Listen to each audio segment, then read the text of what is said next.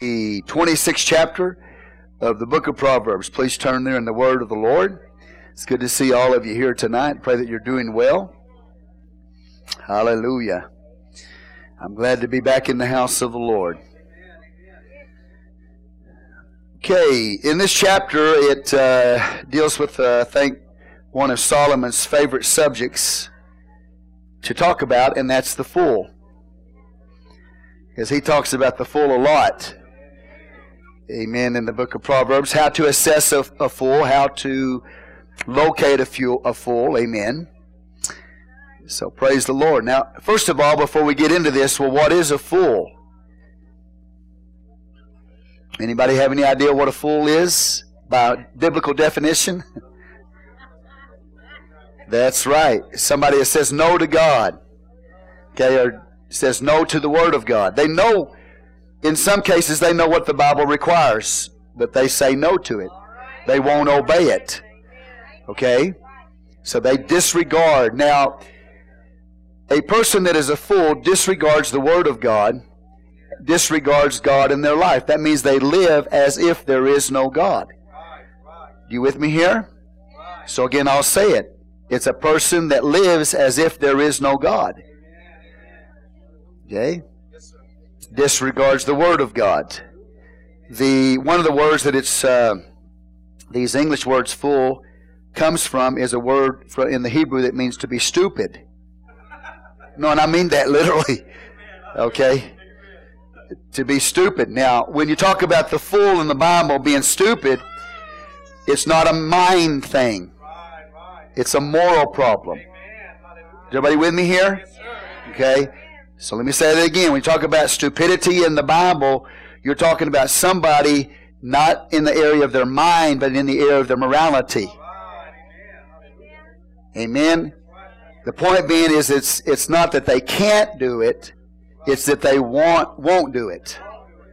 Let me say that again. It's not that they can't live for the Lord or can't obey Him.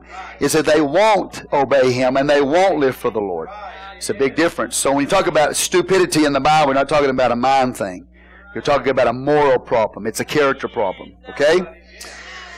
So he's going to be talking a lot about that kind of individual in this chapter 26. So let's look at verse 1. As, as snow in summer and as rain in the harvest, so honor is not seemly for a fool. Amen. Let's pray. Father, we come before you right now. We ask your blessing to rest upon the teaching and preaching of your holy word. We give you all the glory and the honor and the praise in Jesus' name. Amen. You may be seated in the name of the Lord.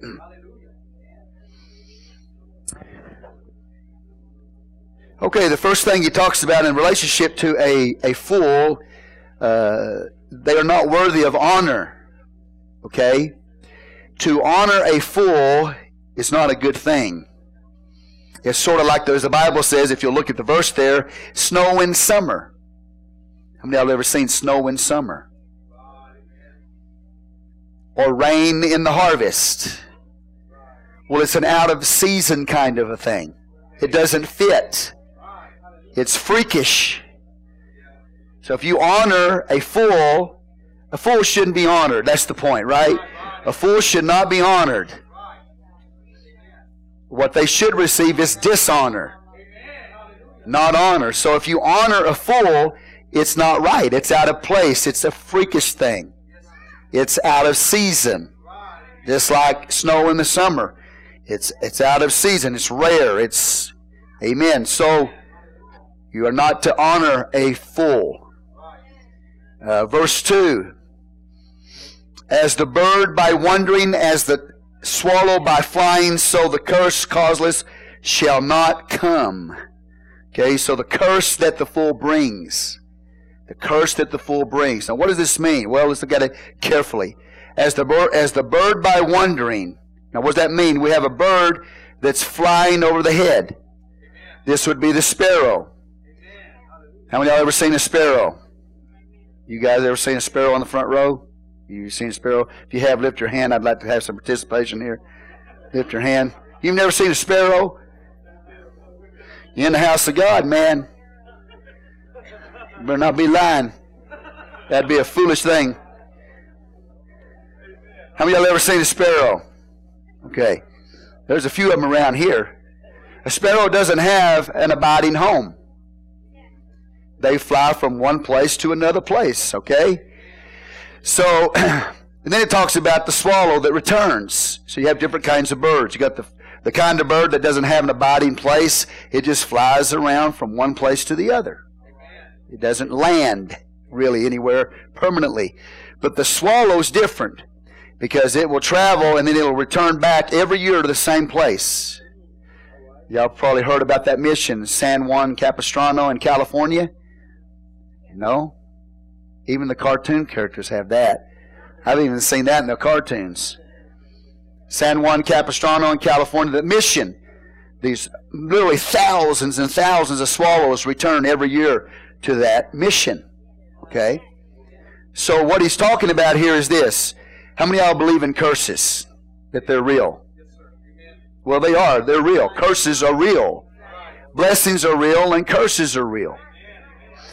Now, the point being is this that the curse that the fool brings, if there's no place for it to land, it's like the bird then that just flies around, doesn't have a place to land. It's like the sparrow that flies around, doesn't have any place to land. Okay? Well, where's it gonna where's it gonna go? If somebody tries to curse you, the fool tries to curse you, and it doesn't have a place to land because we have cause and effect. There's a law in the Word of God called cause and effect. Okay? So if, if a curse, somebody tries to put a curse on you, and you're not worthy of that curse, your life is not one that deserves a curse. It's blessed by God, right? Then what's going to happen? It's going to be like the bird that fly, flies around. It doesn't have a place to land. Well, where's it going to go? It's going to be like the swallow that returns to the person who sent it. Okay? So the curse causeless, as the scripture says here, shall not come. Therefore, you as a believer, brothers and sisters, don't have to go through life always walking around with superstitious fear. Okay? The enemy wants us to walk around with paranoia. And we're, we're afraid of curses or somebody putting a curse on us or, you know, they old different stories that people have. Don't walk underneath the ladder, you know. Because if you walk underneath superstition, right? You walk underneath that, that ladder, then something bad's going to happen to you, right? So you'll see people, man, they'll. Do y'all believe that? Some of y'all look at me like you believe that. Like, don't take away my superstitions, Pastor. I want to hold on to my superstitions. How dare you? But there's some people that are like that. They really believe that if they walk underneath a ladder, that something really bad's going to happen to them. Well, the only reason why that something bad would happen to him if the ladder is not in a, in a good position. Okay? It has nothing to do with the fact that you walked underneath the ladder that something bad's going to happen to you. Or, a, for example, a black cat run across the street. Ah, oh, a curse is on our family now. Because a black cat ran in front of us, you know? Wow. I mean, really, you'd be surprised how many people really get into that kind of stuff. Well, it doesn't matter if it's a black cat, white cat, gray cat, whatever, it doesn't matter. There's nothing to it. These superstitions, that's what they are. They're superstitions, right? Say praise the Lord. Brother Dice used to talk, used to teach us things, and he teaches the book of Acts. He was telling us about how some ladies' legs are hurting, you know. And uh, he said that some cultures believe that they got the evil eye. That means that some, some person looked at their leg wrong with an evil eye and now their leg's hurting. No, I'm serious. Amen. So there's some people they live in constant paranoia all the time. You know, about somebody cursing them or putting a spell on them or you know, the black cat running across the road or running underneath and walking underneath the ladder. You know, something really bad's going to happen to me now, right? As a believer, you don't have to worry about these superstitions. Because even if the curse, amen, has been sent your way or whatever, if there's no reason for the curse to come into your life, it's not going to land on you. Okay? It's just going to, and if somebody's involved and they're trying to curse you, have to lose sleep over it. Like, oh Lord, you, I feel like something's really bad, God. You know, something's happened, Lord. Somebody trying to put a curse on me. And some people live that way all the time, man. Like they feel like a curse has been put on their life. Well, don't worry about it. Because without a reason for that curse to landing in your life, it's going to go right back where it came from. Now, don't, don't do what some people do. They find out that a curse has been put on them. And so what they try to do is they try to take that curse and send it back. Say, Lord, in the name of Jesus, I send this curse back to where it came from. Well, then what are you doing? Then you're cursing. They cursed you, then you turn around and curse them. You don't, you don't even have to do that. You don't even have to do that. Because if your life is where it's supposed to be in the Lord, amen, then you are blessed. And if a curse tries to come to your life, it won't land. It'll fly over you. And you don't have to send it back. Because it'll just go right back to the person that sent it. Hallelujah.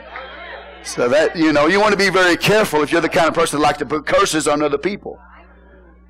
Because if you send a curse out on somebody or try to curse somebody's life and their life is not, doesn't, amen, warrant a curse, guess what's going to happen to that curse? It's going to boomerang like the old boomerang. It's going to come right back on you. And you're going to wonder what in the world's going on. Okay? So don't, don't be superstitious. Praise the Lord. Hallelujah. Don't be paranoid all the time. Now I'm just going, now I'm done. I'm going to go home. I, I mean, that's, that's the thing you're going to remember right there. Out of everything I say tonight, that's the one you're going to remember. But there are real curses, okay? Now, I'm thinking about one example where Goliath went out, and you remember the story of Goliath, right? Okay. He goes out in the valley of Elah, and what does he do? He cursed Israel by his gods, by demon powers, walking in the valley of Elah, cursing Israel by his gods, which means demons. Okay? Well, here comes little, here comes David, right? What did he say? As Goliath was trying to find somebody to come and fight him. And Saul was a coward, and even David's brothers, you know. They weren't willing to fight Goliath. And David happened to show up, and he hears Goliath walking in the valley of Elah, cursing the people of God, cursing them by demon spirits. And when David hears that, and nobody's willing to go and fight Goliath, he said, Is there not a what? Cause. There is a cause. It's cause and effect. What David is saying is this, is that this man, this, this giant's going down because he deserves to go down because he's cursed the people of God. He deserves to go down and what ended up happening to Goliath. David took him down. But Goliath tried to curse Israel. He tried to curse, I'll call little David. He tried to curse King David, right? And it didn't do anything to David. He walked out there, faced Goliath. Goliath's trying to curse him through demonic powers and forces, right? Didn't have any effect on David. Why? Because David was a worshiper. David was a child of God. David lived for the Lord. David was right with God. Amen. He had a relationship with God. And so Goliath could try to release all these demonic powers and forces against David, but they had no effect on David because of his relationship with God. The curse, the curse returned on him, on the giant. And David said, There's a cause, and I'm going to bring him down, and I'm going to defeat him by the name of my God, the true God, in the name of the Lord, you know now, Jesus. Right? Everybody get the point? So somebody walk up, they start cursing you, you know, hallelujah, and demonic, demon spirits after you or whatever. If there's no cause for that to land on you, you don't have to worry about a thing. You just sit there and worship and praise God. Right? So Adele was telling me when she was in Zambia, you know, there was there was witches coming around them and everything else. And I said, spiritual or literal? And she said, literal, literal ones, you know, the real physical witches were coming around. Well, they don't have nothing to worry about. Amen. Now, what if you were in that situation and where she was, Prophetess Melis was, etc., and these witches start coming around and they're cursing you by demonic spirits, and some of y'all be freaking out, man. Some of you might be running out the door with fear. No. Not if you know the Lord. They can come in there like Goliath and try to cast spells on you and curses on you, but it's not going to land. It's going to come back on them. Say, Praise the Lord. Hallelujah. I remember one time my wife and I, a long time ago, we were in San Antonio. We, we, we got lost. We got on the wrong side of town. You don't want to get on the wrong side of town in San Antonio. we got lost, and so I pulled into a store and I said, told Sister Christina, I guess I'll just go over here and, you know, ask and get some directions or whatever. And, and as soon as I got out of the car, some guy came out of nowhere, man, and he's trying to put a curse on me, you know, and doing the shape of a cross and well, I just looked at him. I just got back in my car and drove off. I mean, he was really strange, boy. He was had that real mean look, you know, like mm, he gonna do me harm. Just get in your car and drive off, right? But there are real curses. Amen. And that's the why you want to walk with the Lord. And, and if you walk with the Lord, you've got the blood of Jesus protecting you. You've got the name of Jesus protecting you. You don't have to worry about, you know, witches and, and all of that stuff. If your life's not right with God, then you need to be concerned. Amen. But a child of God doesn't have to worry because it's just going to go right back where it came from. So don't live your life all day long thinking, man, my life's cursed. My, look at your neighbor and say, I'm blessed.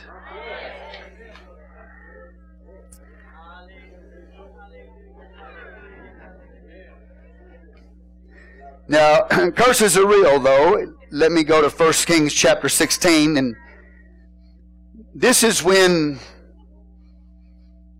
if we get out of the will of God and we're not serving God like we should, and we're, we're like the fool, okay? That means we're in rebellion. Let me just bring it to this way. We're rebels. We live like there is no God. We know better. Say amen. We know better. And we live like there's no, no God and we say no to God and we don't want to obey His word. Then that brings a curse. Okay? And those are very real. Because in some cases, if you put yourself in that position, everything that you will try to build will fall apart. And it's real, brothers and sisters. Instead of everything that your hand finds itself putting your hand to being blessed, everything that you try to do just falls to pieces. Because you're not living for the Lord the way you should live for the Lord. Amen? That doesn't mean that God necessarily curses, but we can bring a curse on our own life. Now, the good news is Jesus hung on that cross. The Bible says, and cursed is every man that hangs upon a tree. And he took the curse when he hung on the cross for me. Amen? So if I sin against God, then what do I do? I put it under the blood. I send it to Calvary, put it under the blood, and I say, Jesus, you died for my curse. And that includes generational curses. Are you here with me today? Some of this, brothers and sisters, you need to understand this is real. And there's some people, they, they, they deal with generational curses throughout their life. And until you cancel those curses, amen, by renouncing them. I renounce any generational curse that would try to be on my family, on my home, on my children. I renounce that generational curse. You, at times you have to take action. And if you, if you discern there's a generational curse that's trying to follow you or your family, you have to take action. Say, I renounce that curse in the name of Jesus. Where do you send it? You send it to the blood. Now, some of you, this doesn't, you, you don't feel like you need this, but you need to hear this. For example, how can you know if you've got a curse on your life, a generational curse that constantly follows you? Number one, you're in constant poverty. And no matter what you do in life, you, you're always poverty stricken, all right? Number two, you are constantly prone to sickness. all the time. Sickness is coming from every direction. And it's not necessarily because you're old in age. Is you just get sick all the time because there's a curse, and a curse brings poverty. It brings sickness. It brings disease. Another thing is you if you're constantly miscarrying. Now, amen. It's not always the reason, but sometimes if a woman constantly miscarriages, it is because there is a curse that's in her life. It is a spiritual thing. Amen. It's following the life. So what do you do? Those identifying factors, just to mention a few. You go to God in the name of Jesus. You renounce that curse. You send it to the blood. You pray like this. A curse has no right to my life because I belong to Jesus Christ. So I renounce that curse. Amen. Hallelujah. I send it to the blood. And when you do, God will break that curse because the Bible says in the book of Hebrews that He watches over the profession of your faith as your high priest. So what that means as a believer, when you confess, the curse has been broken. When you confess, I have renounced that curse. Devil, you have no power and authority in my life. I send the curse to the blood of Jesus. When you do that, because Jesus watches over your profession, it becomes a reality in the spirit. Somebody said amen. So whatever type of curse it is, you can renounce it and send it to the blood. Amen. And, and God will do the work. Spiritually, He'll do the work. And I've seen people dealing with all kinds of things they couldn't get rid of over a long period of time. They've gone been to doctors and they can't get healed. And uh, psychological breakdown is another reason. So not only poverty or physical sickness and, and miscarriages, but mental breakdowns. Are you hearing me tonight? Mental breakdowns. Why are people constantly having mental breakdowns? Why do they have to go to the psychologist all the time and the psychiatrist all the time?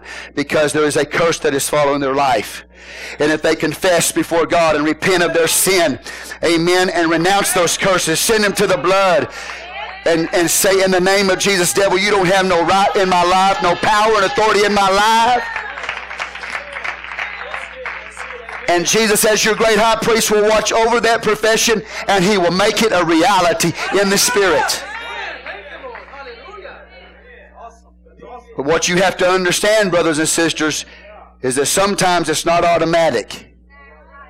The point being, as long as you let the devil do it, he'll do it. You understand what I'm telling you? See, he's a thief. He's a thief. He comes to steal, to kill, and to destroy. Now, if somebody walks into your house and they, they're going to go and they just pick up your couch and start walking out with it, and you don't stop them, right, brother, they're going to, they're going to do it. But if a, a thief walks into your house and tries to steal something from you and it doesn't rightly belong to them, you say, What are you doing with my couch? Put my couch down. And what you have to understand is that the devil has no right to do it. But he's still going to try to come into your house and load up everything he possibly can, take your blessings out the front door and say, Praise God. Until you, as a believer in the name of Jesus, take authority over him and say, Not here. I'm blessed and not cursed. I'm healed and not sick. I'm delivered, say praise God, and not bound. That belongs to me because Jesus Christ gave it to me. God doesn't want us to be having mental breakdowns and be poverty stricken and be miscarrying all the time. Say amen. He doesn't want that in your life. Those are signs of a curse. God came to bless your life. And some of this stuff, it didn't come after you were a believer. It came on you went before you were a believer. And you were baptized in water in the name of Jesus and you were filled with the Holy Ghost. I get that, but there's still some garbage, there's still some baggage that you have to renounce and put under the blood of Jesus Christ. Because if you don't, He'll keep hitting you in those areas of your life. And God will watch over the profession of your mouth. Hallelujah. And make it a reality. Is everybody awake out there? Okay. I'm here praying with a woman when we were on Brazos, and uh, she was very sick, very depressed all the time. She was on medication, okay?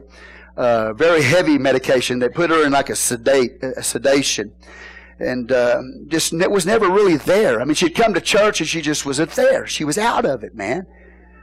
And so I met with her in, in, a, in a room and I prayed with her and we renounced generational curses in her life. Renounced them, sent them to the blood, broke that power of the enemy in her life. Amen? As soon as I prayed that prayer over her, listen, it's real. God delivered her. She felt it in her spirit. Not only did God deliver her, but God healed her and she didn't have to take the medication anymore because there was a spiritual battle that was going on that the doctor could not diagnose. And it was by the Holy Ghost giving me discernment as to what was really the problem here.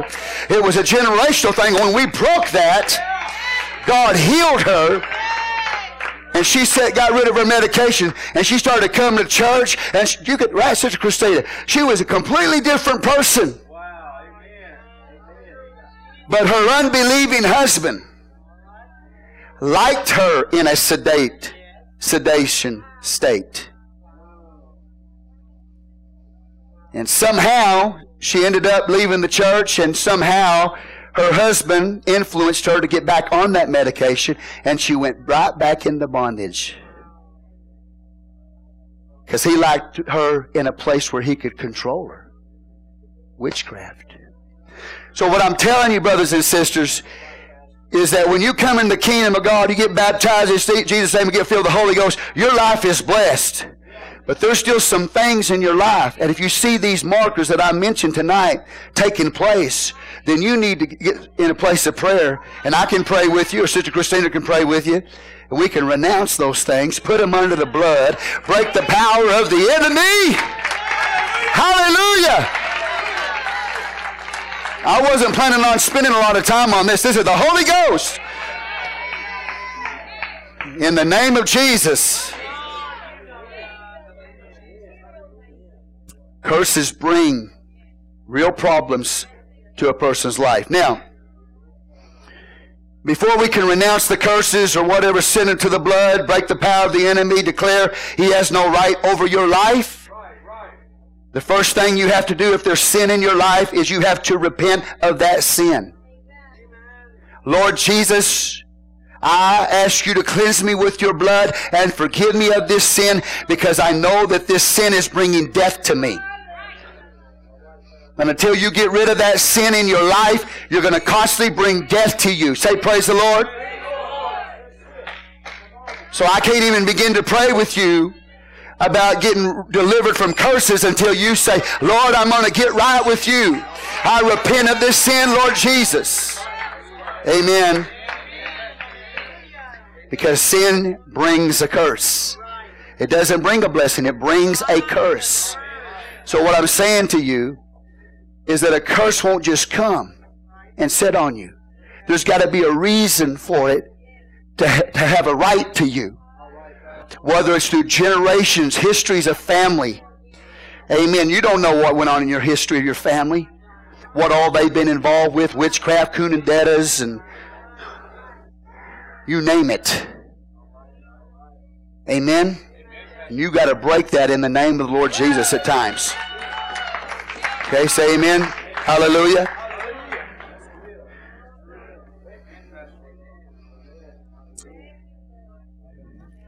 The Word of God talks about in 1 Kings 16 about a curse. 1 Kings 16 and verse 33.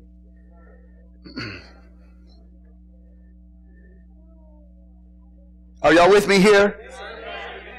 What I'm saying, you don't have to be superstitious unless there's a reason for the curse to be there. Okay? So the Bible said, and Ahab made a grove, and Ahab did more to provoke the Lord God of Israel to anger than all the kings of Israel that were before him. In his days did Hiel the Bethelite build Jericho. He laid the foundation thereof in Abiram his firstborn, and set up the gates thereof in his youngest son, Segub, according to the word of the Lord which he spake by Joshua the son of Nun. Now what does it mean? He laid the foundation thereof in Abiram, his firstborn, and set up the gates thereof in his youngest son. It literally means at the cost of their life. Now, why does the Bible, is talking about Ahab, and then all of a sudden it talks very briefly about this situation. About a man that tried to build Jericho. And he said, when he started building Jericho, this son died. And then he kept building Jericho, and another son died. Wow, what was going on there? Why were these children dying like that? What was going on? Well, the Bible said it was it was uh, spoken by the it was a word. Say it was the word of the Lord. Saying it was the word of the Lord, which he spake by Joshua the son of Nun. Now go to Joshua six. Let's see where this happened. Joshua chapter six. Jesus help us, God, tonight.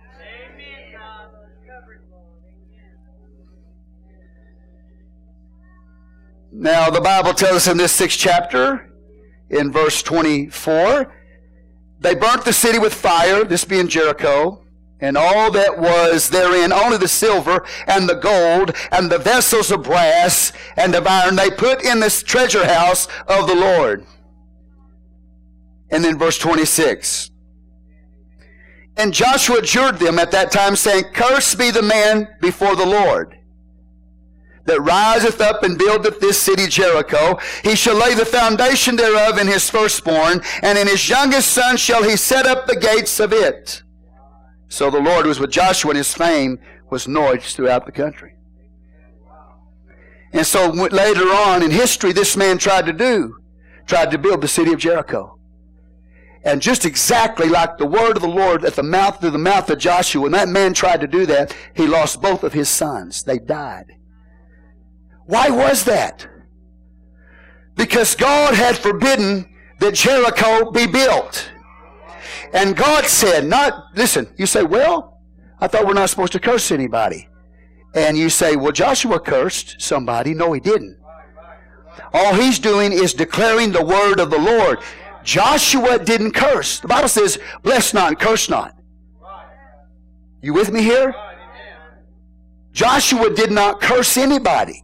What he's doing is he's declaring a prophetic word of God, and God is the one who said, anybody that tries to build this city which has B-A-N on, B-A-N on it, which means a ban, a ban, means a curse from God. And I said, anybody tries to build this city because the city is cursed by God, it's B-A-N ban, that person, their children are going to die. And so in this case, we see that there was a curse, but it wasn't causeless. There was a reason why this man, Hiel, lost his children and they died. Is because he tried to do something that God said he should not do. And you'll remember the next chapter, chapter 7 of Joshua, we have Achan. And he brought a curse on his own family. Because God said everything in, in Jericho belongs to me. Give it to God. It's, it's, hallelujah. Give it to God because it's cursed. So you give it to God. And what did Achan do? Well, he took a Babylonian garment. Amen. And some other things that were his gold and silver. And he went and hid it in his tent. And Israel went to battle in Ai, the next battle in Ai, and they got whipped. And nobody could figure out why did we get defeated? Why did we get whipped here? It's because Achan took the accursed thing in his house. And he held on to that which belonged to God that which was dedicated to God, he tried to keep for himself. And when he did, he brought a curse on his family and it brought their death and destruction by a judgment from God. And they were burned with fire outside of the city. So God means business. He says don't build something, don't build it. If you try to build it, or you try to hold on to something that belongs to God, that you should dedicate to God, the first fruits that belong to God, and you try to hold on to it because of your rationale and you're thinking, well, I don't need to do this or do that. Be careful. Because then you don't have a causeless situation.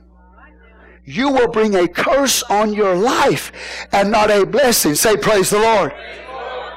So I don't want to be guilty of building anything that God says don't build. Say, Praise the Lord, church.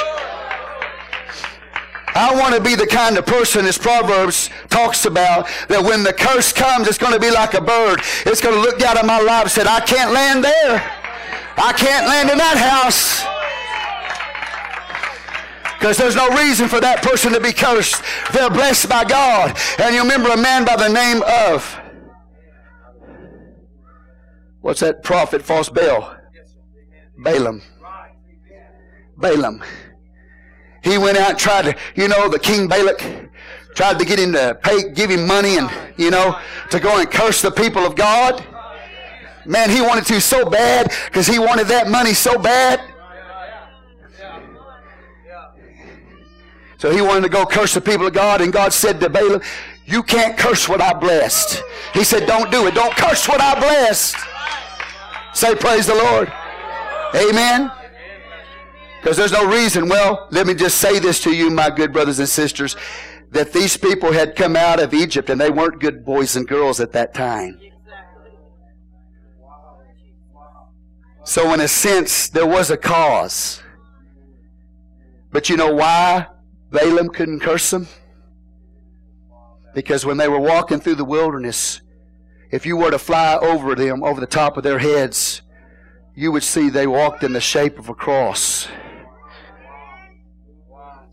And when Balaam looked out at the people of God walking in the shape of a cross, he couldn't curse them because of the power of Calvary, the power of the cross of Jesus Christ.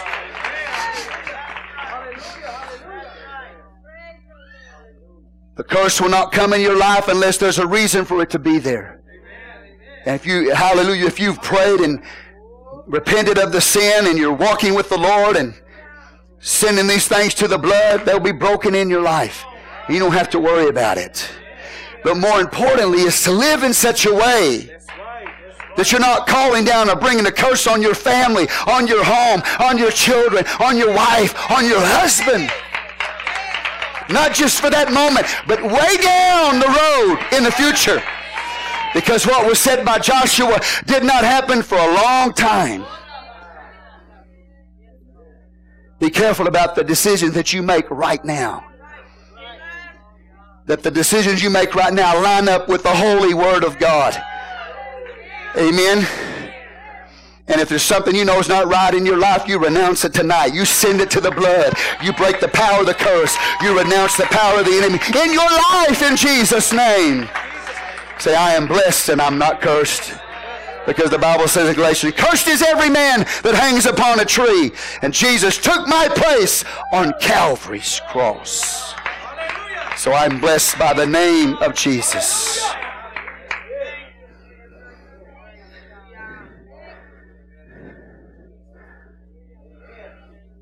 There's a curse in my life, if there is one. There's a reason for it to be there. But there's an answer. And as I can send it to the blood, I can renounce it. I can repent. I can break its power. Thank you, Jesus. Amen. Hallelujah. You don't have to live that way anymore. Tonight, tonight, tonight, tonight, you can break it. And if there's something in your life that you that should be dedicated to God that you're holding on to, and you know what you know what you're doing, God knows. You're bringing sin to the camp. What you need to do right now is say, God, tonight in the name of Jesus, I'm going to bring what belongs to you. I'm going to dedicate what belongs to you. Say, praise the Lord. These are real. This is real, man. This is real. And I don't know about you, but I, I, I know about you. I do know about you. You want to be blessed, don't you? I want to be blessed. I don't want to curse. A very serious business. And the other night I was in prayer, and, uh, and then the Lord just sometimes I get troubled in my spirit, and so I was praying, Lord, what what is wrong? If Something just doesn't feel right. I said, Lord, what is wrong? And uh,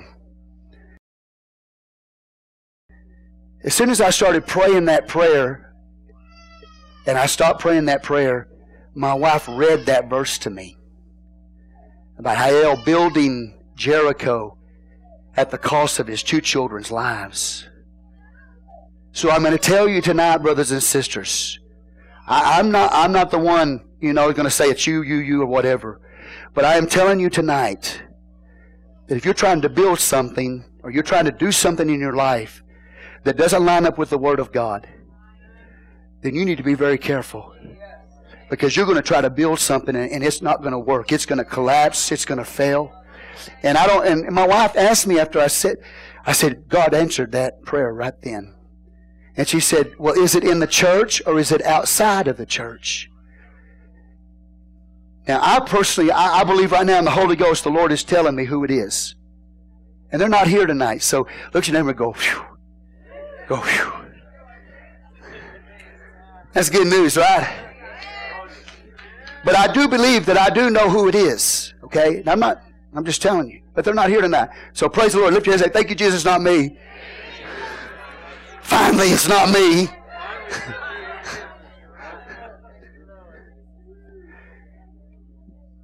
but I don't think it's just this one individual. Amen. Because I believe it's also some other stuff that's going on in this city right now. That people are trying to build things and they're building it lawless. They're, they're starting churches, and these churches are charismatic, and they know better. They know holiness. They know the truth. They know what they should be preaching, these preachers. But they've laid all of that down for pragmatism, thinking there's a better way. That's lawlessness. And they might have numbers, but I want to tell you something. They're bringing a curse on their life because they're not building it the way that God wants it built. Unless the Lord build the house, they that labor, labor in vain that build it. You try to bypass the Word of God and the commandments of God, and we preached on it Sunday morning. The prophet Amos.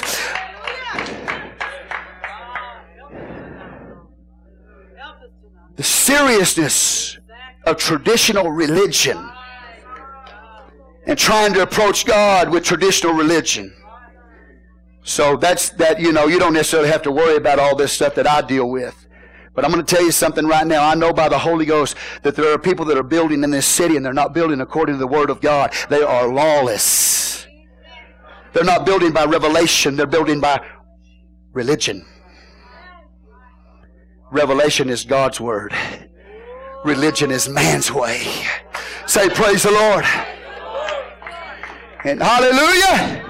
Now, I am no prophet. I'm not the son of a prophet. I'm not a prophet. I don't claim to be a prophet. Never have claimed to be a prophet. I just preach the word of God. But I told my wife a few years ago about a situation in this city where a man knew better.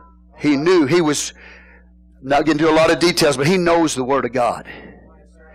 And I told my wife, I said, God is going to shake that church before it's all over. And it happened.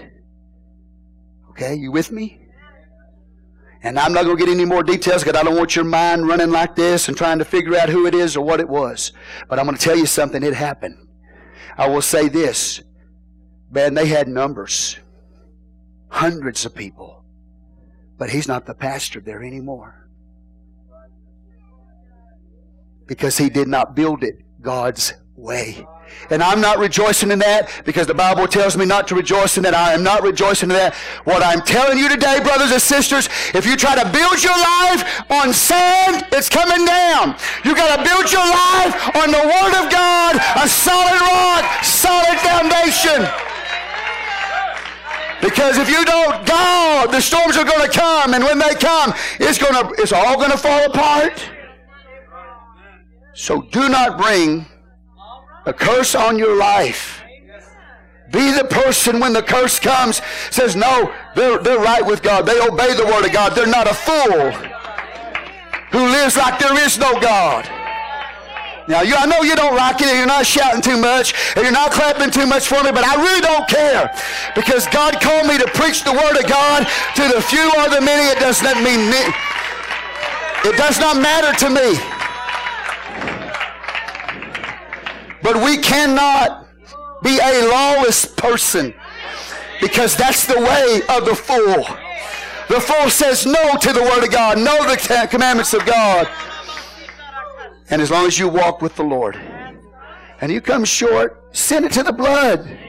Because until you repent, that sin is bringing destruction in your life.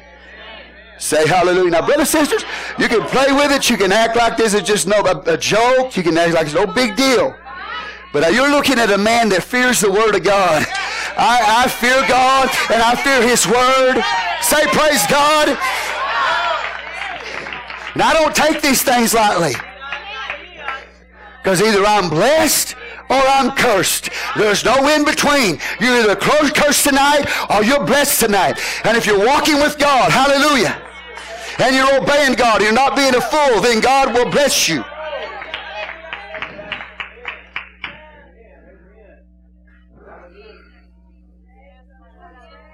I believe the Word of God tonight. And God does not want you cursed. God wants you blessed. He doesn't want you poverty stricken. He doesn't want you miscarrying. He doesn't want you having nervous breakdowns all the time. He doesn't want you sick in your body physically all the time and nobody can figure out what in the world has happened to you. They look at you, they run all kinds of tests, and they say, oh, we can't figure it out. I'm sorry. We don't know what's wrong with you. That's the sign of a curse.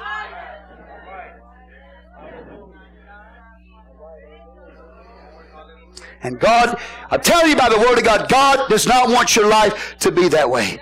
He wants your life to be happy, to be blessed. He wants your children to be blessed. He's a God of the living and not the God of the dead. And we've got an answer tonight. You can renounce it. You can send it to the blood. You can start obeying the Word of God and watch what God does in your life. I think really a lot of times what I've seen more as a pastor in dealing with people who are walking in a cursed state is that their mind is oppressed. They're in constant darkness all the time. And you can break that in the name of Jesus. You don't have to go to a psychiatrist. You don't have to get on drugs, Ritalin, and, and all of those kinds of things. In the name of Jesus, I declare the Word of God over you tonight. Blessing and not a curse.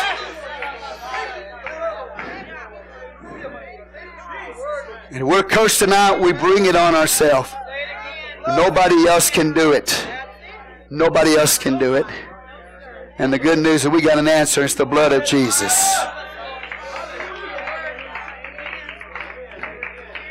The curse of the fool then is the curse of a person who disregards God and lives in such a way, lives like there is no God.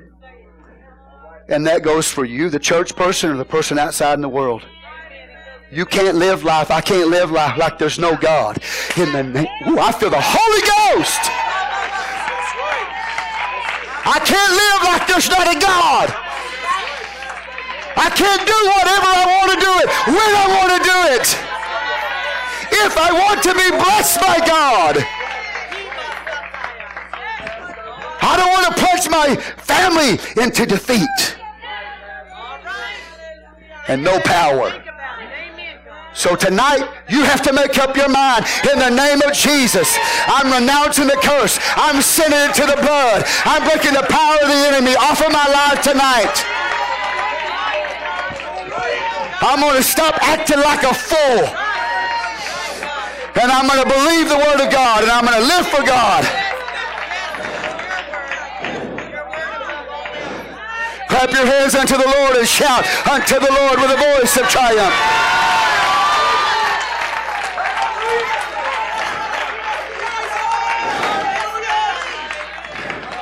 You go to school, You go to college or whatever, God wants to bless you. You go into that public school system, college, let your light shine before men, get your education, or you can go in there and let them swallow you up, and you start living like them, thinking like them, and acting like them, and you will bring a curse on your life. Your marriage will fall apart. Your life will fall apart. And you say, What's wrong? Because you're not in alignment with the God of the universe. You're not in alignment with the God who brings order to chaos, who speaks by his word as Elohim, the God of order and the God of power, and speaks into a realm of chaos and says, Let there be.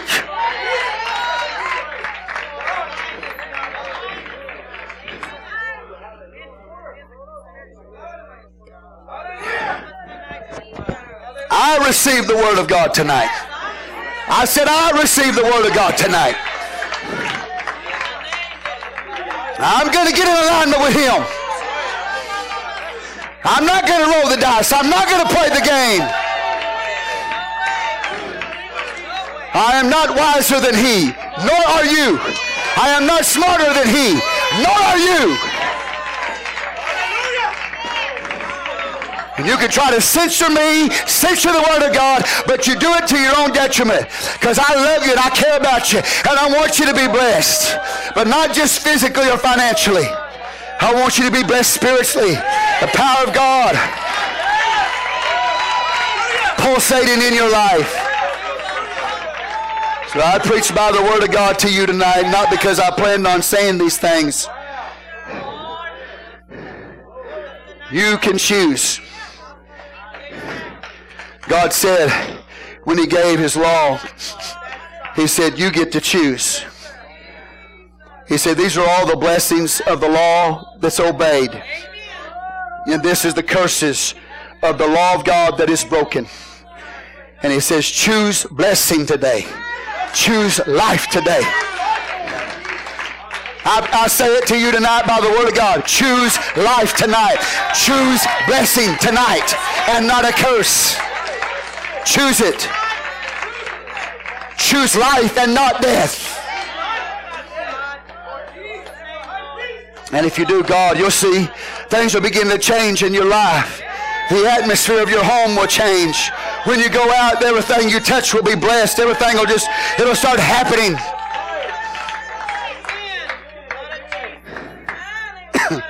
That's the kind of God that we serve.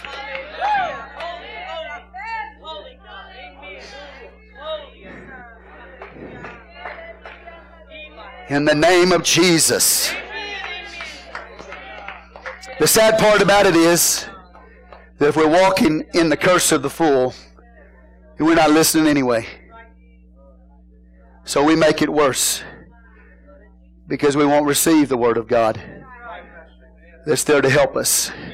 And God wants to help you. You say, Pastor, you saying I'm cursed? That's your choice, not mine. God wants you to be blessed. Say, Praise the Lord. Now, I'll tell you what, brothers and sisters, something never goes right for me. I'm going to tell you something. I'm going to go to God. I'm going to say, God, I don't, there's something not right.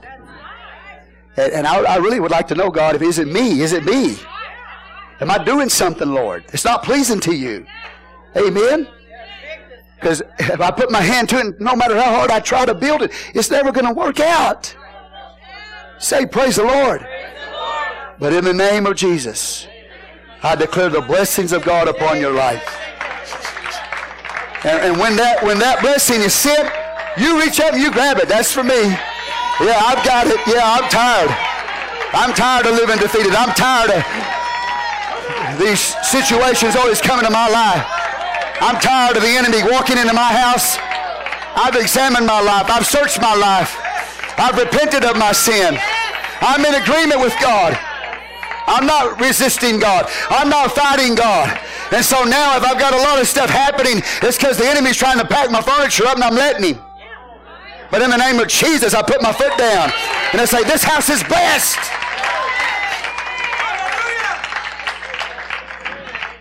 I haven't brought something that brings the curse into my home. And if I have, I need to get rid of it.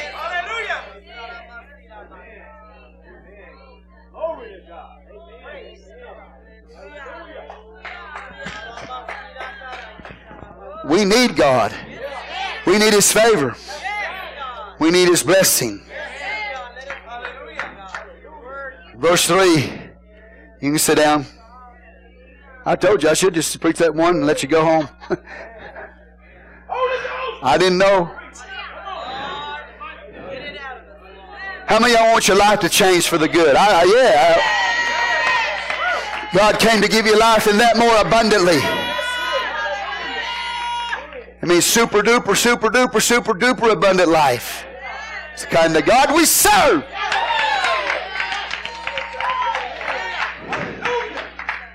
You can bring it on yourself, your attitude. Attitudes, not just action, but attitude.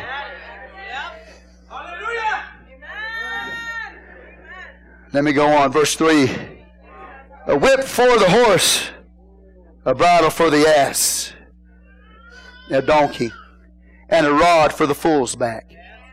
So only, he said, the sad part about the fool needs God more than anybody in order to be blessed. The problem is though you can't get you can't put sense sense in the fool's mind without a whip. He won't listen. So what you have to do with a fool, you got to put a bridle in their mouth because some, you know, if they're fool, they won't they won't slow down enough enough time in life, slow down enough time in life to get right with the Lord. You got to put a bridle in their mouth. Whoa, Betsy. How many of you know we can get ahead of God?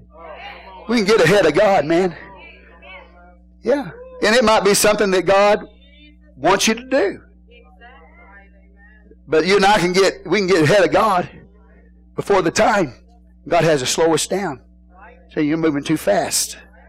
Amen? We just got to put a bridle in our mouth. And, and then, but here's another thing. Sometimes, you know, there's some people, you can't get them to move. Bishop Lemons said it Sunday night. You throw a bomb under their chair. Poof. Is that how you did it? Poof. I can't do it like he does. He said, poof. And that is so true. Amen. And that's the fool. Because you can't get the fool to move. So that's why the Bible says here a whip. Use a whip on a horse to get that crazy horse to move. Come on, Betsy. Get going. Hallelujah. Hallelujah. And there's some, I said, there's some church people like that. You can't get them to move.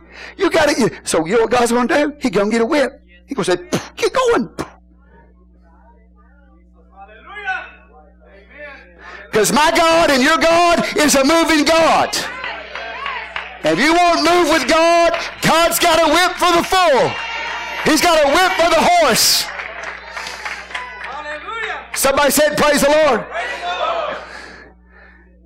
maybe y'all are, maybe some of y'all go, but you're going too fast. So God says, okay, you put a bridle in their mouth. Slow them down. That's, that's the only way you can get, put sense in the fool is a whip and a bridle. They won't get it any other way. Now, I don't know about you, man, but I don't want somebody beating on me all the time. How many I like to be beat on all the time?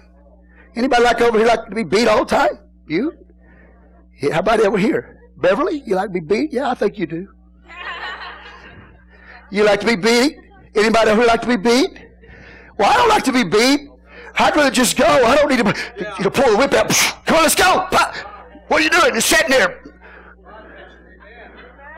No, I'm going to get up and go on my own. I don't want somebody beating on me. Because that's the only way that a fool, you can get a fool to move. It's with a whip.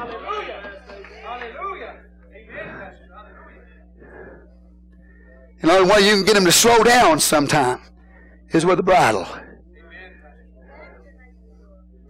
But, but, but y'all are y'all don't need whips and bridles, do you?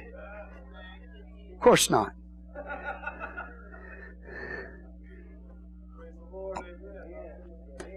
Verse 4 Answer not a fool according to his folly, lest they also be like unto him. Verse 5 Answer a fool according to his folly, lest he be wise in his own counsel. Conceit. Which is which one which one's right? God says, Don't answer a fool according to his folly. And then God turns around and says, Answer a fool according to his folly. There's no contradiction, but it sounds like a contradiction, doesn't it? Because one place says God don't says don't do it, then he says in the next verse he says do it. What's the point? You have to have discernment. You have to know when to answer the fool and when not to answer the fool. Sometimes you'll answer the fool, and sometimes you won't answer the fool. And it depends on the motive of the person you're talking to and the spirit that they have. Okay? So you find yourself in a situation and you know that nothing you can say is going to make any difference. They've already made up their minds. Right? That old saying? A person convinced against their will is of the same opinion still, Asia. Amen. Have you ever heard that? You discern that? You, you discern, you have, if you've got God, you can discern when you are wasting your breath with that one.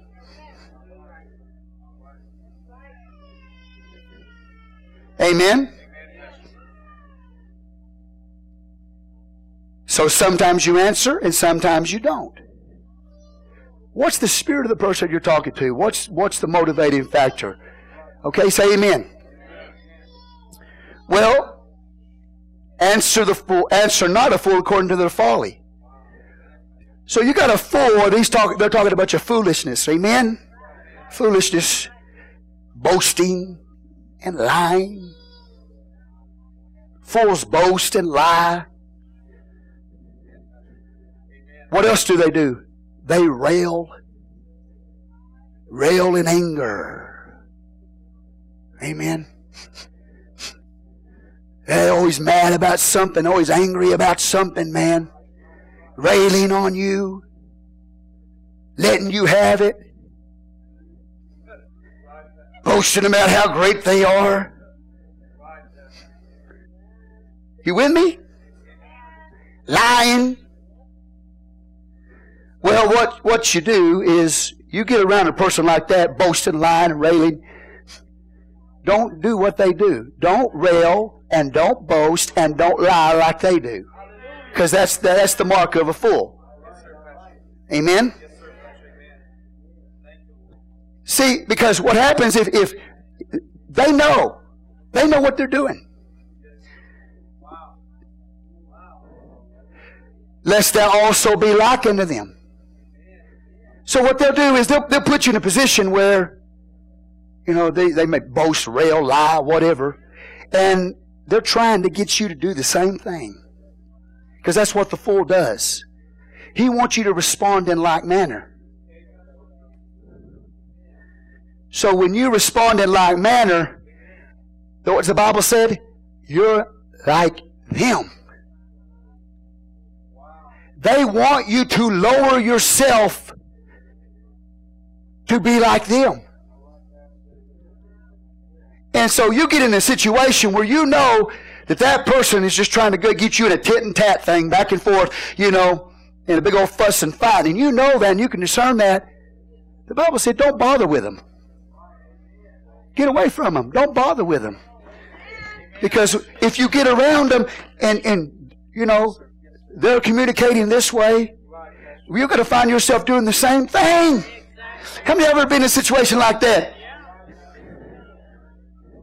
And then all of a sudden, man, here we go, back and forth. Bad, bad, bad, bad. You know, just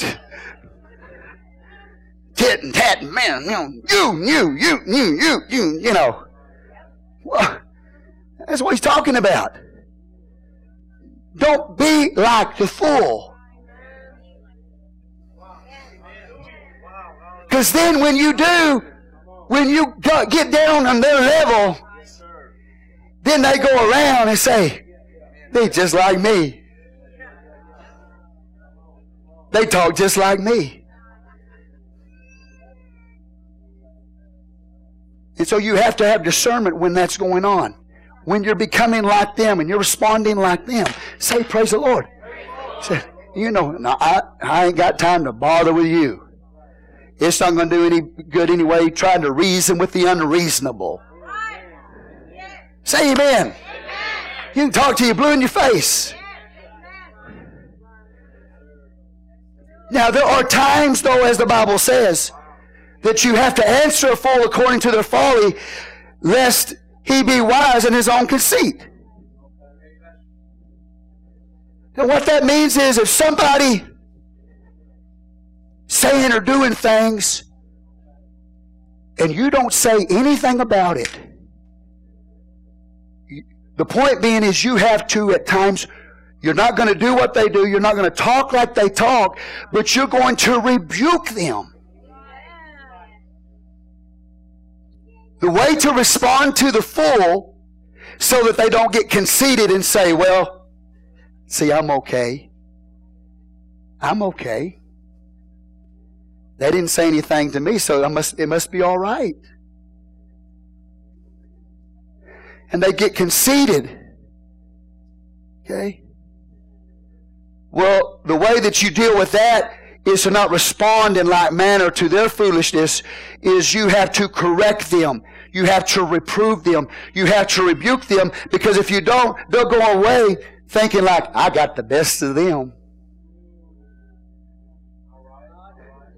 Because they didn't say anything to me. They go away conceited, feeling like, man, I'm really smart. I got the best of that person. So the point is, you're going to have to have discernment and to know when you're dealing with the fool, how to deal with them. And if you even need to deal with it. Sometimes you don't even bother with You don't even answer them. Right? Because if you do, you're going to be just like them. But there are times when you know that if I let this go, they're going to walk around, walk away thinking it's okay. And I can't let this go because this is wrong. I can't let them continue to feel like in their, their conceit and arrogance that they're not doing anything wrong, that everything is okay. Because I know better. And I have to rebuke them and I have to reprove them. And so do you. And don't get into a tiff and a tap and a fussing and a back and a forth with them. But you have to just look at them calmly and cool say, you know what? You're wrong. Because you're going against the Word of God. And if you do that, if you reprove them and you correct them, amen. Possibly, they'll humble themselves but probably not.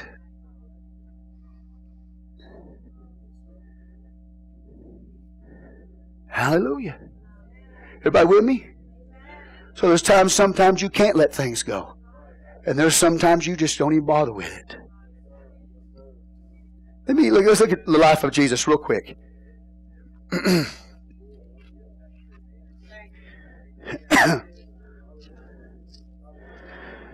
Situations come up from time to time.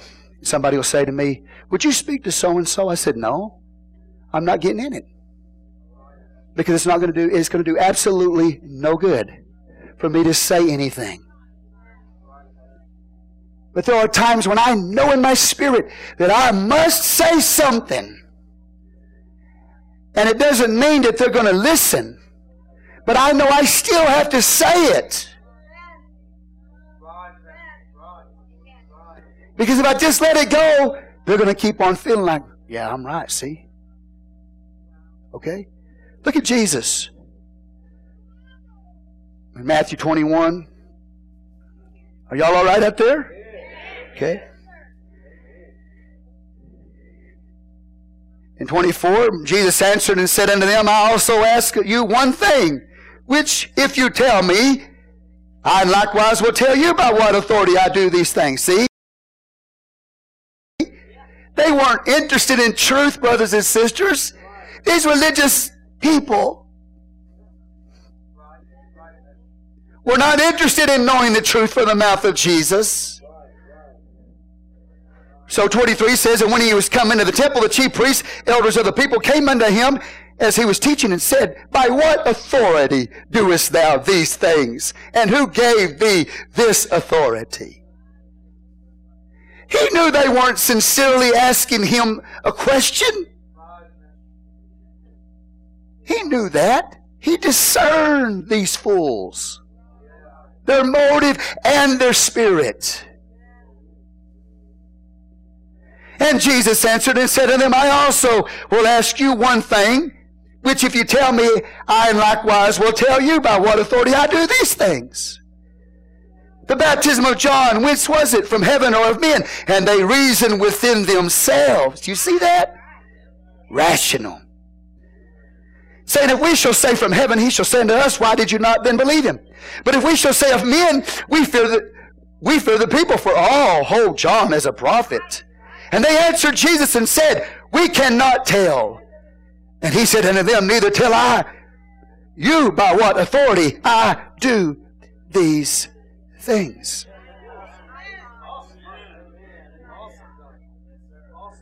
He discerned their spirit, he discerned their motive. So, what did he do? When you're dealing with, with, when you want to correctly respond to a foolish person, the way you respond to that is by a reproof or rebuke this way by showing them the inconsistency of what they are saying. You are inconsistent. Okay? What you're saying isn't consistent. Number two, say praise the Lord. Show them a distinction between those who obey God and those who do not obey God. You see, in the Word of God, this person obeyed the Lord. This is what happened to him. You see people that disobeyed the Word of God. This is what happened to him. So what you do, you with me here? You say, let me, you, what you're saying is inconsistent. It's, it's, it's, it's off. Amen? And let me show you. Let me tell you. Do you want your life to be blessed? Then do this. And this is what happens to people who obey the Lord. This is what happens to people who don't obey the Lord. You show them that. Say, Praise the Lord. And by that time, brothers and sisters, eh, you know, if you've moved that far, you still can't discern where they are. okay? You show that showed them their inconsistency in what they're saying, and I've been in situations like that. Trying to help people see if you make the right decision, you'll be blessed. You make the wrong decision, you're going to join the crowd that are not blessed. Amen? You got to make the choice. But at some point, you discern that the person you're dealing with is not interested in truth at all anyway. And so then you walk away. Because for you to sit there and keep on trying to give them truth and tell them the truth when they don't even want the truth, you are taking very precious, valuable things and throwing it to pigs. Jesus said, You're casting it, your pearls before swine. So the way that you deal with the four, according to even verse 3, is to correct them, to rebuke them, to show them where they're inconsistent, show them that they can be blessed, choose the right path. But if they don't listen, they don't want truth, then do what Jesus said. I'm not going to tell you. Neither do I tell you by what authority I do these things. And he walked away. He didn't get caught up in it. But nor did he just let it go. All right? So the point being is if you know you can't let it go, what do you do? You got to correct. You got to rebuke. And the way you do it, showing inconsistent here, the inconsistency of what they're saying. Show them the difference between this, this path that they're on and the path of righteousness. Amen. And then if they don't want it, then you walk away and you do what you're supposed to do. Say, Praise the Lord. So there's no contradiction in the Word of God. There's times you know better to even get involved with it, right? Amen. I, I'll pray. It's hard. It's it's not easy, is it? Sometimes to know. All they want to do is win an argument. That's all they want to do. They want to win an argument, man. Has nothing about what's right and wrong and truth or what's not. Come on. Now, I'm right and I want to be right. Yeah. All right. Well, you go ahead. You be right, Mr. Right. Big Daddy, big man. Lead your whole family to hell.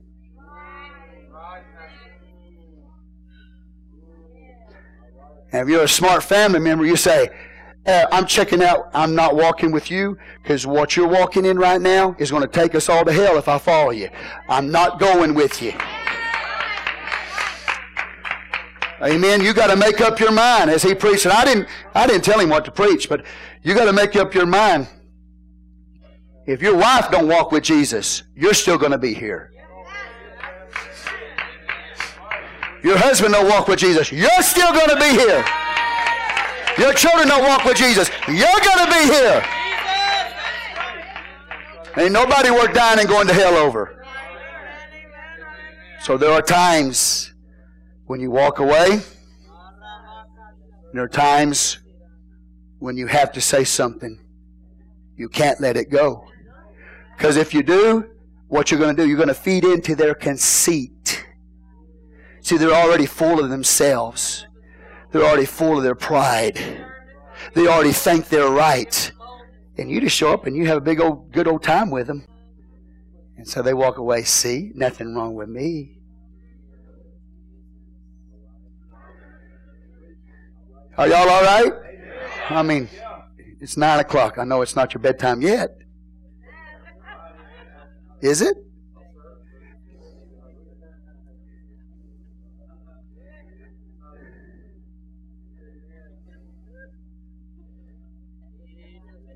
Amen. Now, now, let me keep going just a little bit longer on that. Sometimes, see, the full you have to have some discernment because you're dealing with a fool. Somebody who disregards God, disregards the Word of God. Amen? They're not people seeking truth. If you don't say anything to that person, you're weak. Their conceit.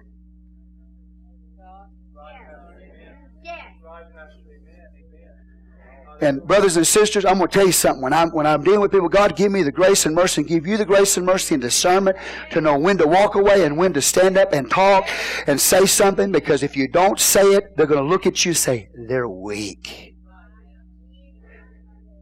You have to declare your, you have to declare yourself. Who's on the Lord's side? Even Joshua, when he saw the captain of the Lord of hosts with his sword drawn, Joshua said, Whose side are you on? He, he's talking to God in flesh. But he said, I want to know. I wish I had my sword with me. I don't. But Joshua was a soldier. And when he saw God in the flesh, the capital host standing in front of him, he said, I want to know who you with. You with us? Or you with them? Joshua was so full of zeal, he going to take on the Lord.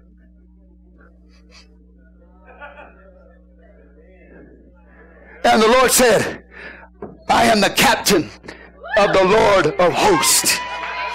I'm the captain of the Lord of armies. So even Jesus, even God, declared himself. Because he didn't. Joshua's fixed to. It's kind of zeal he had. So you got to declare yourself. You got to take a stand. You know when to take a stand.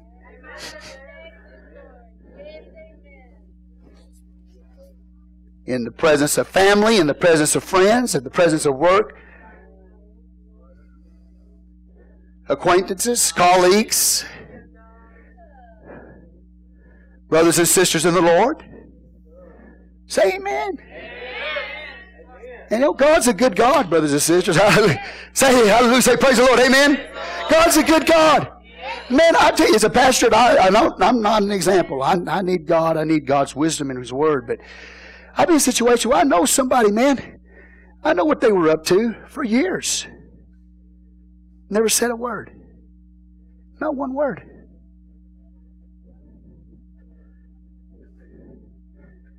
Brought in my office, didn't accuse him of anything. I just know God gave me a vision. And I told him, I said, God gave me a vision. He said, I'm not going to tell you what it is, but I want to know what's going on. I already knew. So they started talking to me and telling me what's going on. I said, I've known this, I've known this for a while, but I said, I was hoping and praying that you would, by the word of God, repent of it without me dealing with you. That's what I told him. I said, but now since you've told me out of your own mouth what I already know, you have to make a decision. You have to make a choice now. That's where we are now. It's choice time. God in His mercy and grace gave you space to repent on your own. Now, vision comes from God. We got to deal with it. And not one time did I accuse him. Not one time. You can ask her. And they made their decision and they're not here. But you see, at that point, for me not to say anything, I would have been sinning against God. For me not to have said, hey, we need to meet. What's going on? I would have been wrong. So you got to know, you got to know when to be quiet and you got to know when to talk. Praise the Lord. And for sure, when you get in a, in a situation, you got people around you, man, that need to be rebuked, and you don't, you better rebuke them. And don't, amen, get caught up into the way they do it, the way they talk, because you'll become just like them. The best thing to do is just walk away. Okay, I don't feel like I should say anything right now. They're not going to listen anyway. Hallelujah. Now, with me? Are you with me? So you got to. Uh, I, I love my wife. My wife knows I love her, and she loves me more. I'm just kidding. But but she, there's times when she'll she'll say to me, you know, she has to say something, and she's right.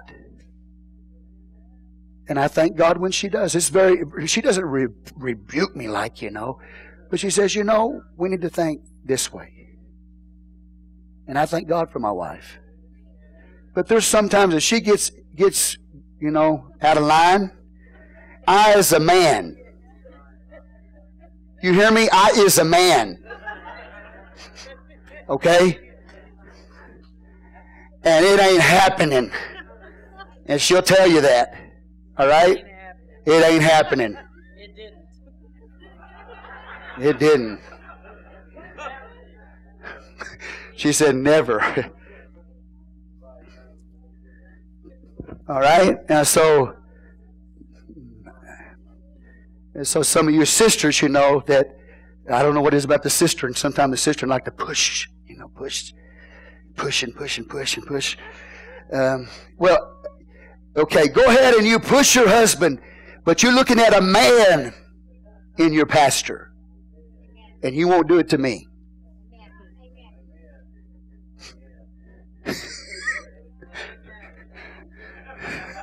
It ain't happening. Okay?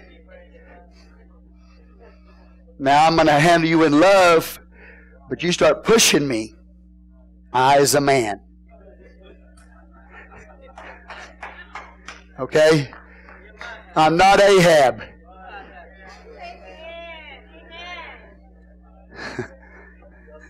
All right? Now you might be married to Ahab, but I is not Ahab. Okay? So sometimes the man has to stand up look at that wife. Oh no, not here. It's not happening. Now don't touch him, don't lay hands on him, don't strike him, don't and don't be a fool. Okay? Don't be a fool. Start railing and boasting and like I am right now. and lying. what are you laughing about over there, Brett? But you do. You just sometimes she gets out of line. You got to put your foot down. Not in this house. Okay?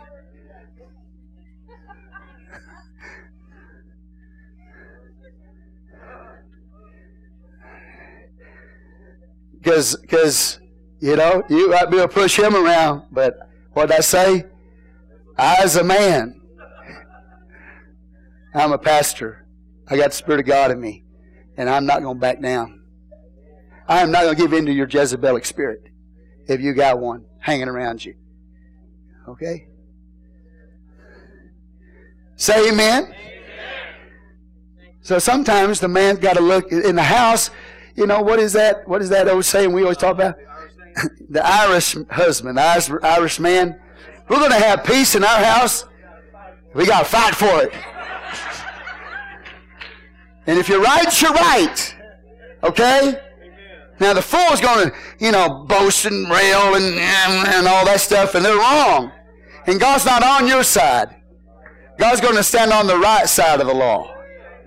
He's going to stand on the side of right. Okay, so make sure you're not the full railing. Make sure that you're on the right side and that God's with you and you're standing for what's right. And you take a stand for what's right. Hallelujah.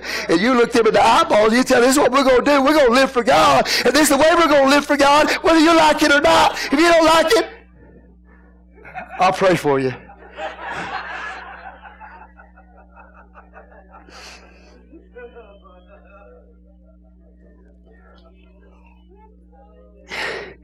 I'll pray for you.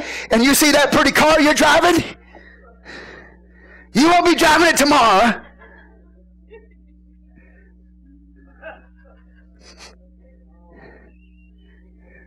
That'll get their attention.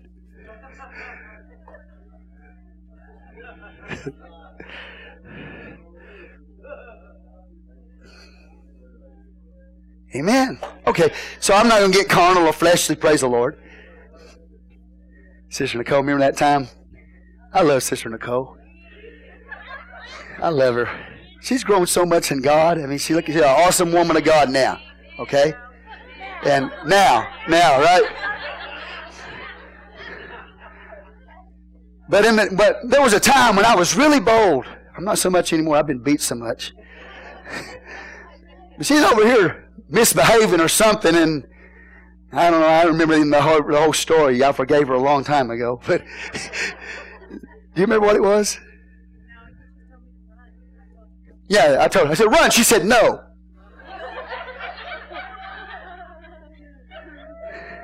What's the rest of the story?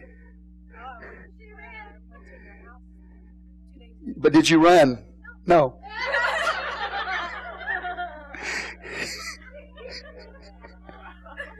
Okay.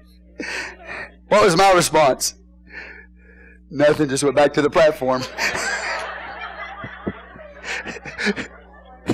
That's when you know when to just walk away, man. Run! No! Oh,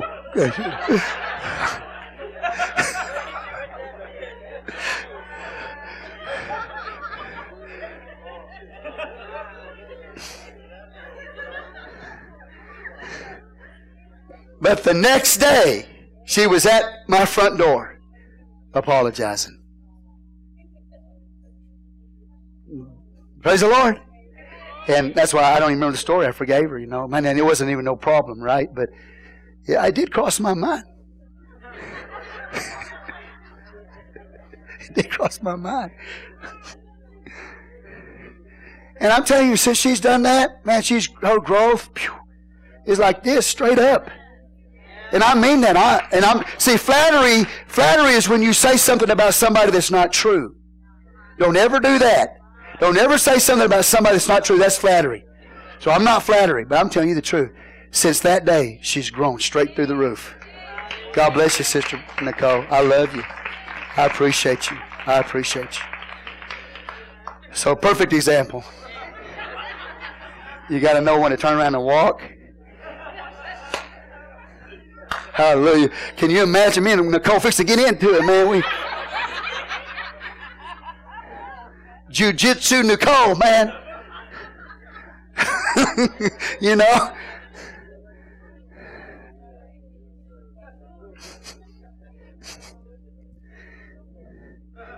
Amen. All right. So, you know, sometimes you do. You just got to take a stand. If you're the head of the house, especially. All right? Now, come on. Strong, loving, yes, but you got to be strong sometime. Amen. If you don't, be a sign of weakness.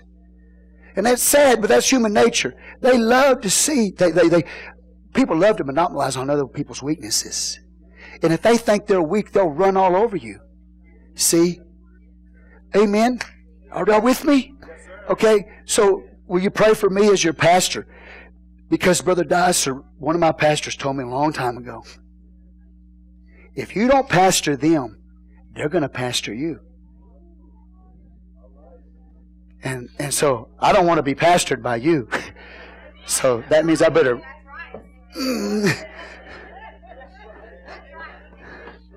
Praise the Lord, right? Goodness, man.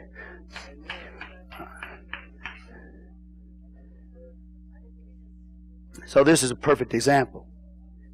And so sometimes you know you, you know when to be quiet and go away. Sometimes you know when you have to take a stand. Because if you don't, if you don't, you know, you know in your spirit. If I walk away from this fight, if I walk away from this situation, they're going to mark me as weak. You can't have that. Because then they're going to walk all over you, walk all over you, take advantage of you. Is everybody awake? It's nine o'clock. Y'all give me a little bit more time. Okay, thank you.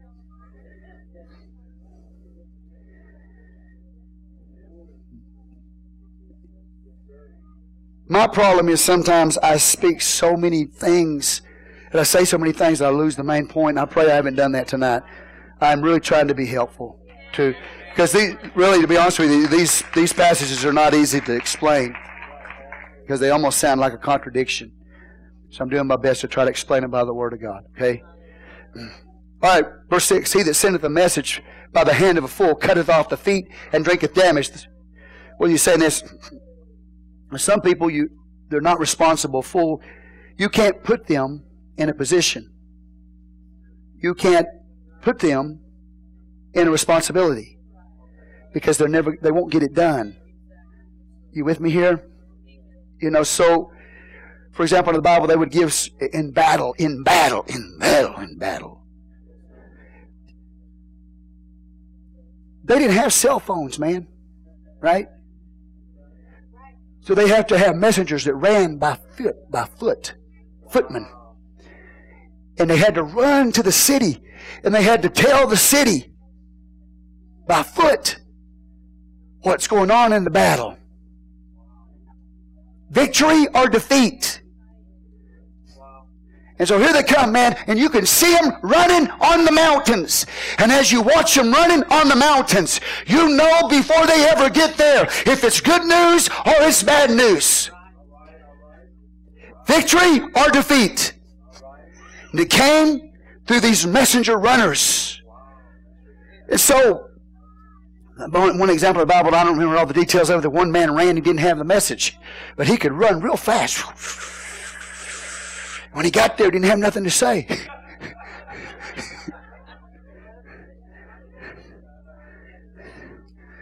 you know, so you put the message in somebody's hand, they're responsible, and they, you know, they might run fast, but they don't know how to deliver it, don't have nothing to say. But those people would run with a message. You'd, they, run, you could see them. Is good news or bad news, you could tell. They'd walk and they'd give, give you the appraisal of the battle. Let everybody know what it's like, what's happening there, you know. Amen.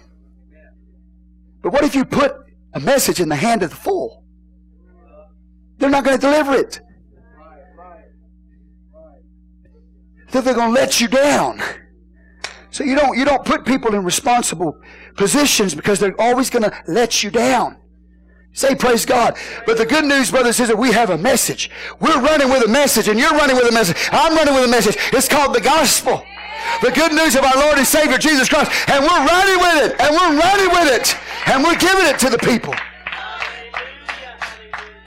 Say, Praise the Lord. Verse 7 The legs of the lame are not equal. So is a parable in the mouth of what? Fools. Legs are not the lame. Legs of the lame are not equal. That means literally what it means is when you pull up the, the, the clothes, you see the lameness of the feet. You know, they're not up to the task. You see the lameness of the feet.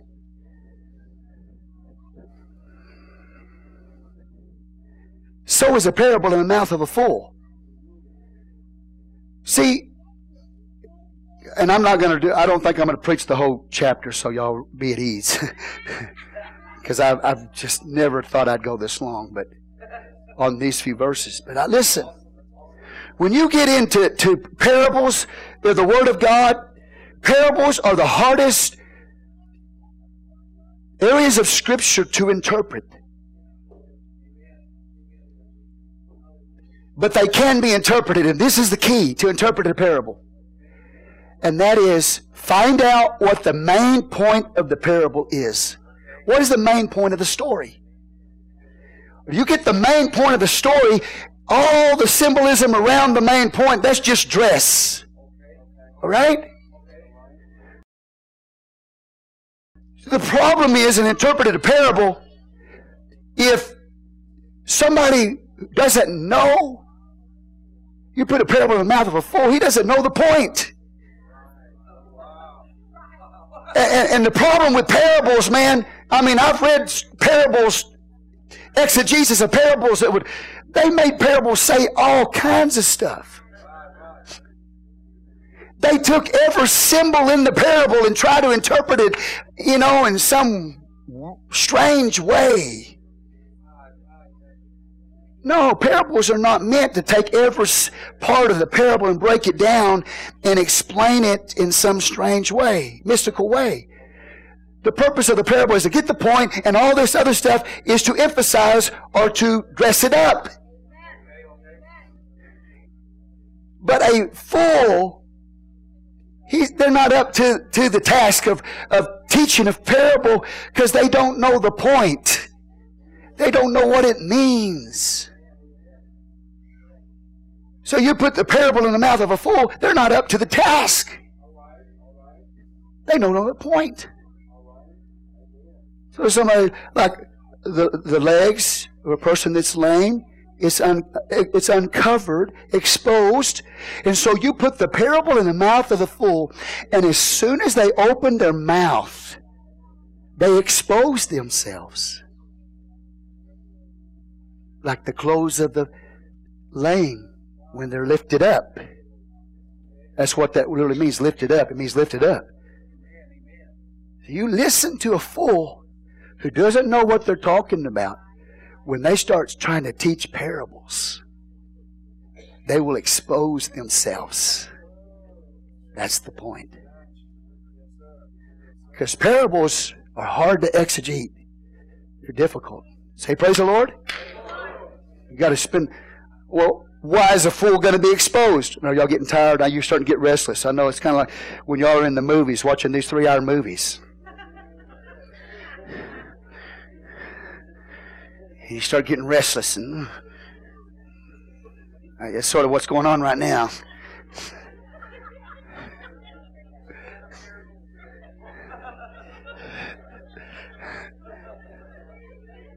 Amen.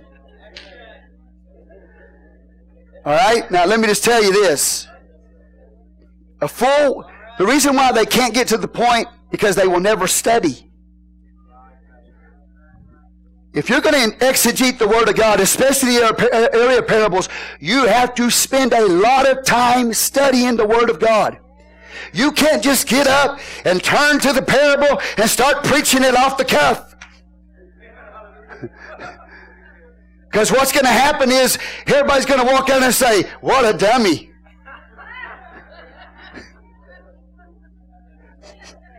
you with me? Because fools don't spend time studying. When it comes to the Word of God, if you're called to preach the Word of God, you have to spend a lot of time in the Word of God, a lot of time in studying. You have to depend upon scholarship. Sometimes people say, well, you know, I'm just going to get in the pulpit and I'm going to wait for God just to pour it down from heaven, open up my brain and put it in my head for me, you know. And most people that are like that, who preach like that, you can tell. Okay? But don't blame it on God.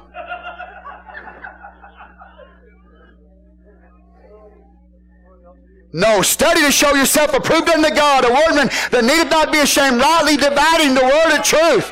You have to go back into scholarship. And you can't look at it and say, well, I think it means this, you know, and go completely against hundreds and hundreds of years of scholarship and come to your own conclusion, and it's all different from everybody else's. Fool.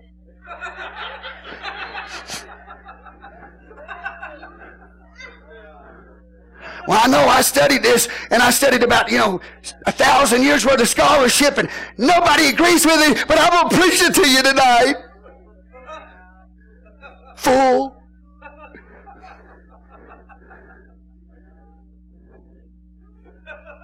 No, man. Praise the Lord. You got to read the Bible. You got to read the Bible. Read the Bible. Read the Bible over and over and over and over. Read the Bible. Let the Bible interpret the Bible. Study scholarship. And then stand up and declare the Word of God. Give me something hallelujah, takes me the Word of God. Amen? And I've already talked to God today. I said, Lord, I wish I could teach the Word of God. I said, I wish I could teach the Word of God. And you know what came back to me? Don't wish anything. Study, and you'll be able to. You know, he knew I'll go to say, Oh, son, you're doing a good job. You're doing a good job. Don't worry about it. You know, it's going to be okay. No. Don't wish anything. If you want to be able to teach it, study it and you'll be able to do it. You know, I'm wanting to be sympathetic with me. He said, you know.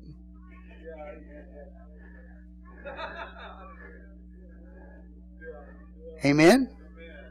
But I for sure know God help me. No, don't lift your hand. Sometimes I do I sound like a fool to you? Don't lift your hand. Hallelujah. Brothers and sisters, I can tell you, I, if I haven't studied, you know.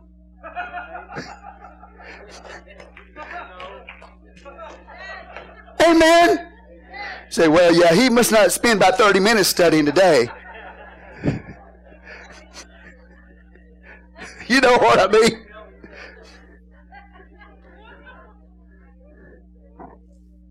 Well, fool don't spend no time studying. That's why they, you don't put the parable in the mouth of the fool. Yeah, praise the Lord. They should never say, yeah, yeah, yeah, yeah.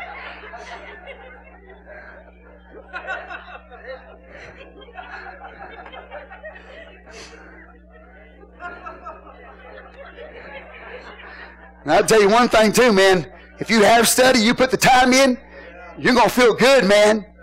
God's going to anoint you and God's going to bless you. You're going to have some authority because the authority comes in the, from His Word right here. That's where the authority is.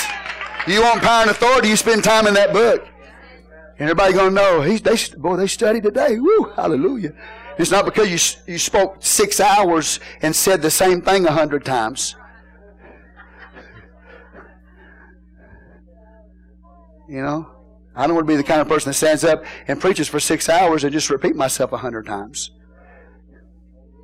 There's nothing, nothing more, nothing worse than a, a long, boring sermon. A long, boring sermon. Nothing worse than that. Praise the Lord. You got something powerful, you got a nugget, say it. If it's five minutes, say it and get it out. Don't sit there and preach for six hours and say the same thing. Hey, same thing. Hey, same thing. Hey, hey, hey, hey. Say praise the Lord. Praise the Lord. It's still early. I know.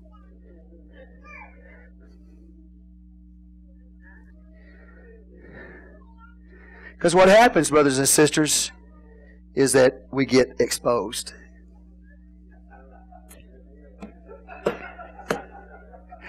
You know, Brother Dice told me?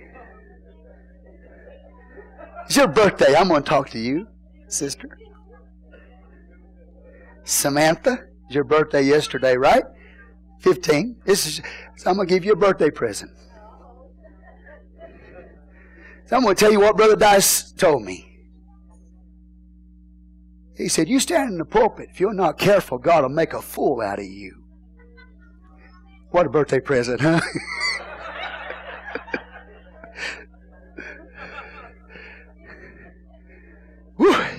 Man, that's the last thing I want to do, stand behind the pulpit and God make a fool out of me. Praise the Lord. Happy birthday, Sam.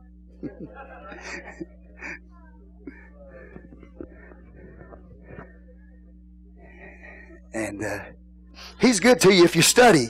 It's amazing if you study how good He is, how much anointing He'll give you, how much He'll quicken to you if you study. He's also amazingly quiet if you don't. And you'll get exposed. Hi, Sister Christina. Yes. Are you talking about me? No? Thank you, Jesus. I'm kind of wondering what's going on. I promise you, I'm not going to keep you. I, I know it's school night. I know that. Hey, you know what? I preached to 10 one night. A Wednesday night, I preached till 10 o'clock. And I got home and I started thinking, it's a school night. And I kept those people till 10.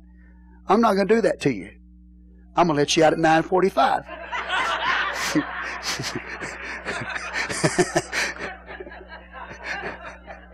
that way at least you got 15 minutes to get home. Get in home to bed.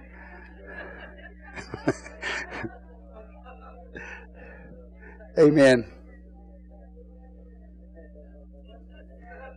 As he that bindeth a stone in a sling, so is he that giveth honor to a fool. Again, going back to the honor thing, don't honor a fool. It's like binding, it is like binding a stone in a sling. What good is binding a stone in a sling? It won't work.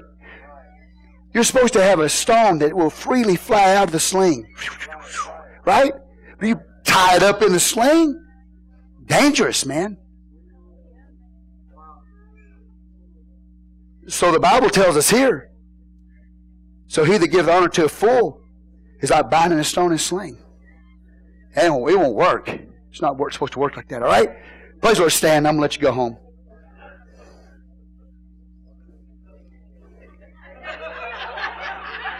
No, I'm serious. But I'm going to get a couple of verses in before I let you go while you're standing. So I got to give you hope.